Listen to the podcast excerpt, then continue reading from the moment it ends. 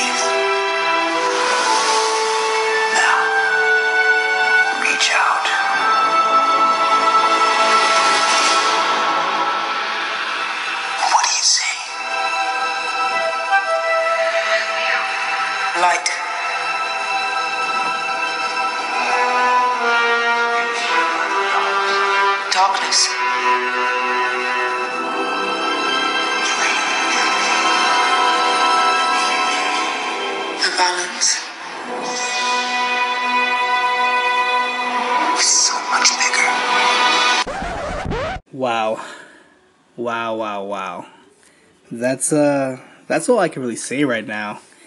I need to like catch a breath after all that. Welcome to Nothing to Watch, brought to you by Sideshow Conversations. Um I just finished watching Star Wars The Last Jedi and I'm still trying to I'm still trying to piece everything together because Rian Johnson, you mad scientist, you you took me down a roller coaster ride that I don't know if I'm ever gonna forget. Um, hey guys, it's Val. I'm over here just trying to shake myself off of the trip I was just on. Um, of course, The Last Jedi just premiered in theaters, and um. I can definitely see why. By the way, this uh, podcast right here, not so much spoilerish whatsoever. So I don't want anybody to be like, "Oh no, I'm not going to listen to this." It's just reaction almost, and um, I won't dive into too many things. Just my reaction on the whole product. I loved it, but I can see why people are so upset with the movie. I can see why there's so much of a of a distance from what it was before to what it is now.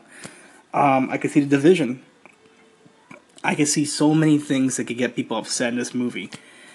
But I could see so many positive things that are coming out of this. And if this is the world that Rian Johnson is going to create for the next trilogy after this, I'm all on board. So, this is the second installment to Star Wars under the Disney banner. And I will say, this is the most Disney out of the two so far. Whereas The Force Awakens harkens back to things of A New Hope and Empire, this has elements of a lot of Disney movies you're gonna remember from your childhood. Uh, whether you take that as a good thing or bad thing, that's totally up to you and your interpretation of the movie. But it shocked me. It shocked me how much they dove into what the Force really is. Um, and you can interpret it so many ways what the power of the Force can do. Uh, performances were incredible. Daisy Ridley, spot on again with her Rey character, as she develops her new abilities with the guidance of Luke, Mark Hamill, Skywalker. We learn so much about Luke. And honestly, when you first see Luke and Rey's uh, interaction, it's gonna shock you. It's gonna throw you right down the side of the street and be like, "What the hell's going on?" Um, and at that point, it's either you're gonna love this or hate this. Um, man, you have, you know, Carrie Fisher with Leia's character, who's very prominent in this movie. So great, so great. A different kind of Leia that you're not used to seeing, but it's just, oh man. Uh, even though she she just passed, rest in peace, Carrie Fisher, but, whew, she her presence in this movie was phenomenal. You could see that they could carry this movie without uh, without Han. Makes sense. John Boyega, his Finn character evolves as well too. Um, less selfish, more selfless. We saw that. Um, Oscar Isaac as Poe Dameron. You know, again evolving the characters, as we saw a little bit of a Han Solo with Harrison Ford ish qualities with Oscar Isaac in the uh, first Force Awakens movie. He departs from that a little bit. Still hot headed, but the same token, his character evolves. Adam Driver, Kylo Ren. Roller coaster. Twists, turns, his interactions with Rey, with uh, with Carrie Fisher in a way, with Luke in a way. Oof, his his uh interactions with uh, Supreme Leader Snoke, Andy Serkis. Another character. Wow. Twists and turns of Andy Serkis, man. Played that. Ca- Andy Serkis, man, does not get the due he deserves. I really do hope one day he's going to get a plethora of Oscars for his motion cap performances because they are so ridiculously good. and you know, as Supreme Leader Snoke, there's no exception. His guards, the Praetorian guards that he has, epic. I mean, what can I say about this movie without spoiling it? It's fantastic. It's a it's a it's a ride. It's definitely a ride. Um, uh, Domhnall Gleeson uh, playing the General Hux character once again, spot on, awesome, scary snivelly in a way as well too. Um, gets cheesy at, the beginning of the movie. I will say that, but once again, it's gonna be one of those parts where you have to enjoy the cheese to to make that into fondue in a way. I don't know what kind of analogy that is, but it's awesome. Um, you know, Captain Phasma gets some shine. So you know, Gwendoline Christie she finally gets a little due in this movie. Um, breakout performance. Kelly Marie Tran as playing Rose. Rose, uh, breath of fresh air in this franchise too. Her interactions with Finn is phenomenal. You you see so much chemistry between them on screen and their performances, their emotion is captured so well. Um, Laura Dern as Admiral Holdo once again, twists and turns of characters. You really get the sense of there is no light, there is no darkness in this movie. There's balance. I know we get that from a trailer. There is no spoiler with that. The trailer pushes hard on letting the past die and focusing on new things. Also, finding the balance within this war.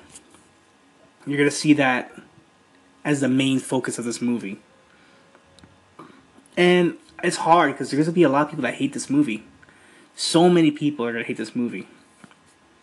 Um, but I think it's because it's such a departure from the original films and from the prequels. It's very different. Um, to me, in a good way. But at the end of the day, I look at fans around the world, and the hardest fans to please definitely are either wrestling fans or Star Wars fans. Guys, from one Star Wars fan to another, you love the original three. You understand that. And this movie's going to give you the feels for that. You hate the prequels, even though there's a fan base that loves them. Because they were a CGI mess of a departure. But it was George Lucas's dream to do these. And then we get Force Awakens, where you complain that it was too much of a love letter to A New Hope. And now you kind of poo poo on this movie because of the fact that it's such a dramatic departure from what Star Wars is. And I don't believe that whatsoever. I, I've read some reviews and whatnot and heard everybody complain that it's not the Star Wars I grew up on. It's different.